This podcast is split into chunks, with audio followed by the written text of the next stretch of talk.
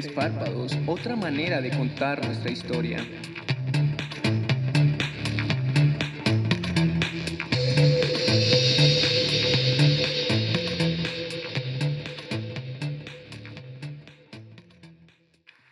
Tres párpados le da la bienvenida a todos ustedes en este largo camino.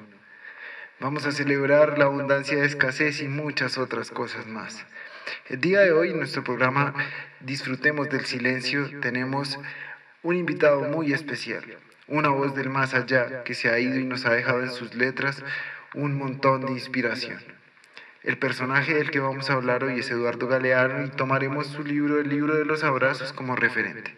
Aprovechemos para compartir esa literatura que a veces no nos llega a las manos, porque en nuestros tiempos a los libros no los prohíbe la policía, no los prohíbe el precio, a veces los prohíbe las ganas ocultadas en el afán y la falta de tiempo. A continuación, empezaremos esta larga travesía por el libro de los abrazos. Yo soy aire aprendiendo a saberme, continuado en el viento. Yo soy aire aprendiendo a saberme, continuado en el viento.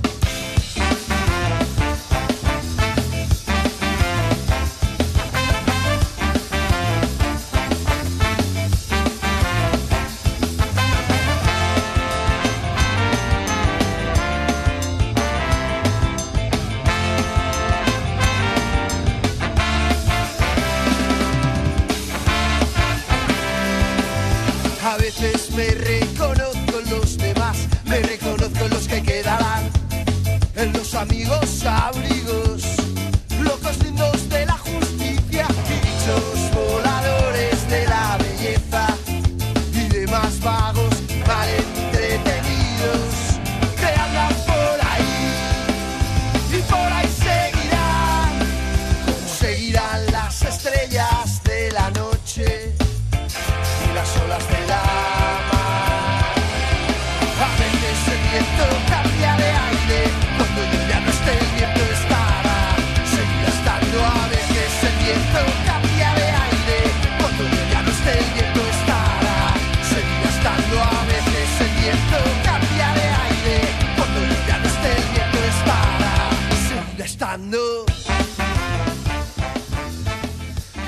a la gran orquesta republicana con una reinterpretación de uno de los cuentos del libro de los abrazos, El aire y el viento.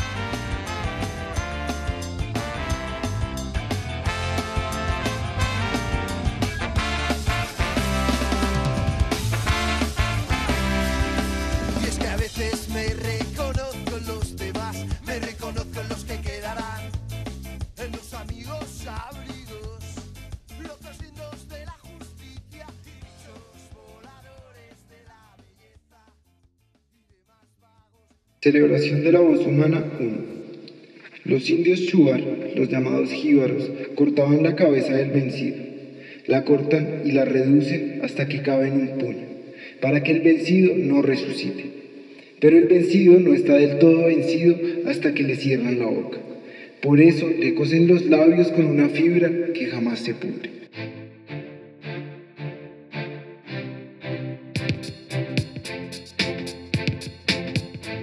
Energía, ritmo, lírica y prosa. Tres párpados, libera tus sentidos. Tres párpados, libera tus sentidos. Emancipa tus ideas.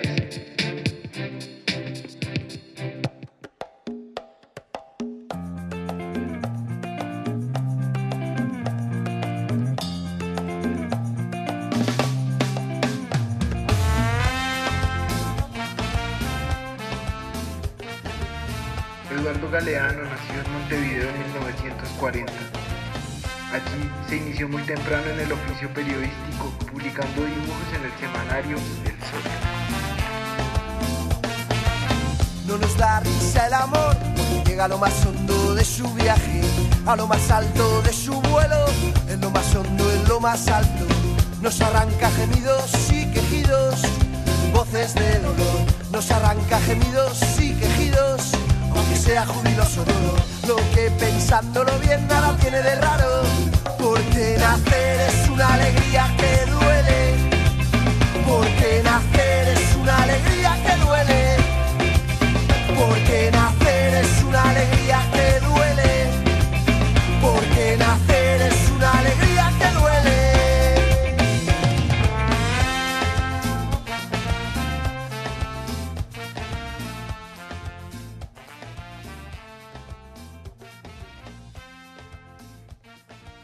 Celebración de la voz humana 2.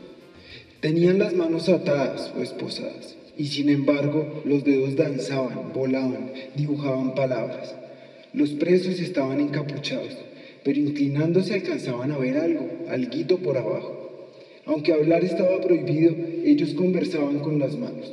Pinu Gerfred me enseñó el alfabeto de los dedos que en prisión aprendió sin profesor. Algunos teníamos mala letra, me dijo. Otros eran unos artistas de la caligrafía. La dictadura uruguaya quería que cada uno fuera nada más que uno, que cada uno fuera nadie. En cárceles y cuarteles y en todo el país la comunicación era delito. Algunos presos pasaron más de 10 años enterrados en solitarios calabozos del tamaño de un ataúd sin escuchar más voces que el estrépito de las rejas o los pasos de las botas por los corredores. Fernández Huidrobo y Mauricio Rosenkopf, condenados a esa soledad, se salvaron porque pudieron hablarse, con golpecitos a través de la pared.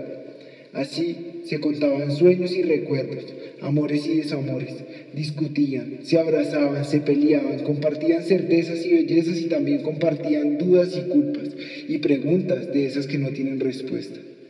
Cuando es verdadera, cuando nace de la necesidad de decir, a la voz humana no hay quien la pare.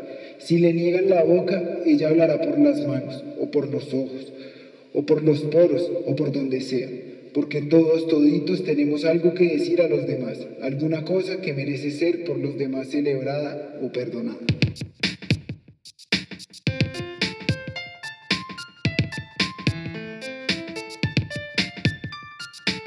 Tres párpados, eriza tus sentidos.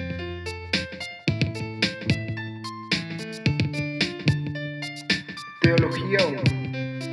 El catecismo me enseñó en la infancia a hacer el bien por conveniencia y a no hacer el mal por miedo. Dios me ofrecía castigos y recompensas, me amenazaba con el infierno y me prometía el cielo. Y yo temía y creía. Han pasado los años, yo ya no temo ni creo. Y en todo caso, pienso si merezco ser asado en la parrilla de eterno fuego intenso. Que así sea. Así me salvaré del purgatorio que estará lleno de horribles turistas de clase media y al fin y al cabo se hará justicia. Sinceramente, merecer merezco. Nunca he matado a nadie, es verdad, pero ha sido por falta de coraje o de tiempo y no por falta de ganas. No voy a misa los domingos ni en fiestas de guardar. He codiciado casi todas las mujeres de mis prójimos salvo a las feas, y por tanto he violado al menos en intención la propiedad privada que Dios en persona sacralizó en las tablas de Moisés. No codiciarás a la mujer de tu prójimo, ni a su toro ni a su asno.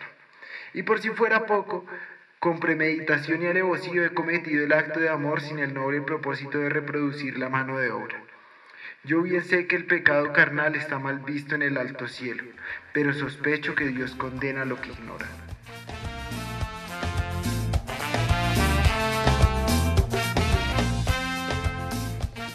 Galeano fue autor de varios libros traducidos a numerosas lenguas.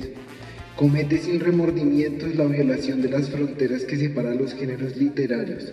A lo largo de su obra, donde confluyen la narración y el ensayo, la poesía y la crónica, sus libros recogen las voces del alma y de la calle y ofrecen una síntesis de la realidad y su memoria. Nos nace pequeña muerte, que rompiéndonos nos junta y perdiéndonos nos encuentra y acabándonos nos empieza pequeña muerte, pero grande, muy grande ser, si matándonos nos nace,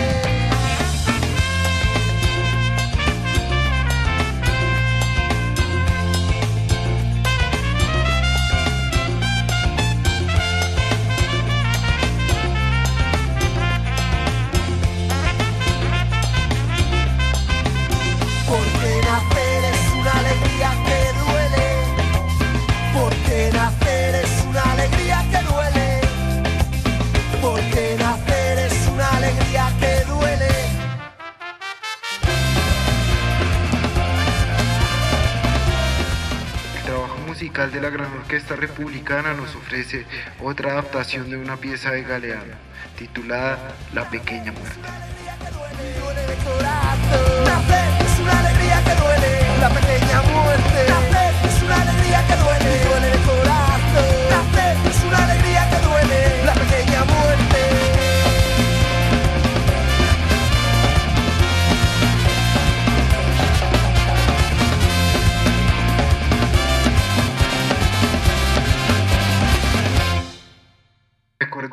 Del latín recordis, volver a pasar por el corazón. El tiempo pasa demasiado rápido y tendremos que comunicarnos en un próximo episodio. Felices insomnios y mejores días de bostezos. Hasta una próxima. Nos dejamos en compañía de la Gran Orquesta Republicana y su canción El Miedo Global.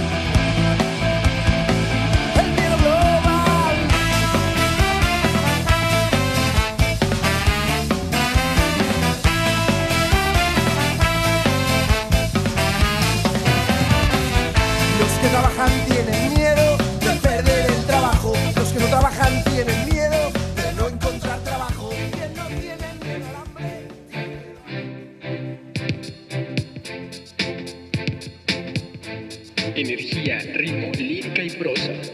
Tres párpados, libera tus sentidos. Tres párpados, libera tus sentidos. Emancipa tus ideas. La democracia tiene miedo de recordar y el lenguaje tiene miedo de decir. Es el tiempo. Tres Párpados te invita a que te suscribas y descargues un siguiente episodio disfrutando el silencio. Es el tiempo del miedo. Es el tiempo del miedo.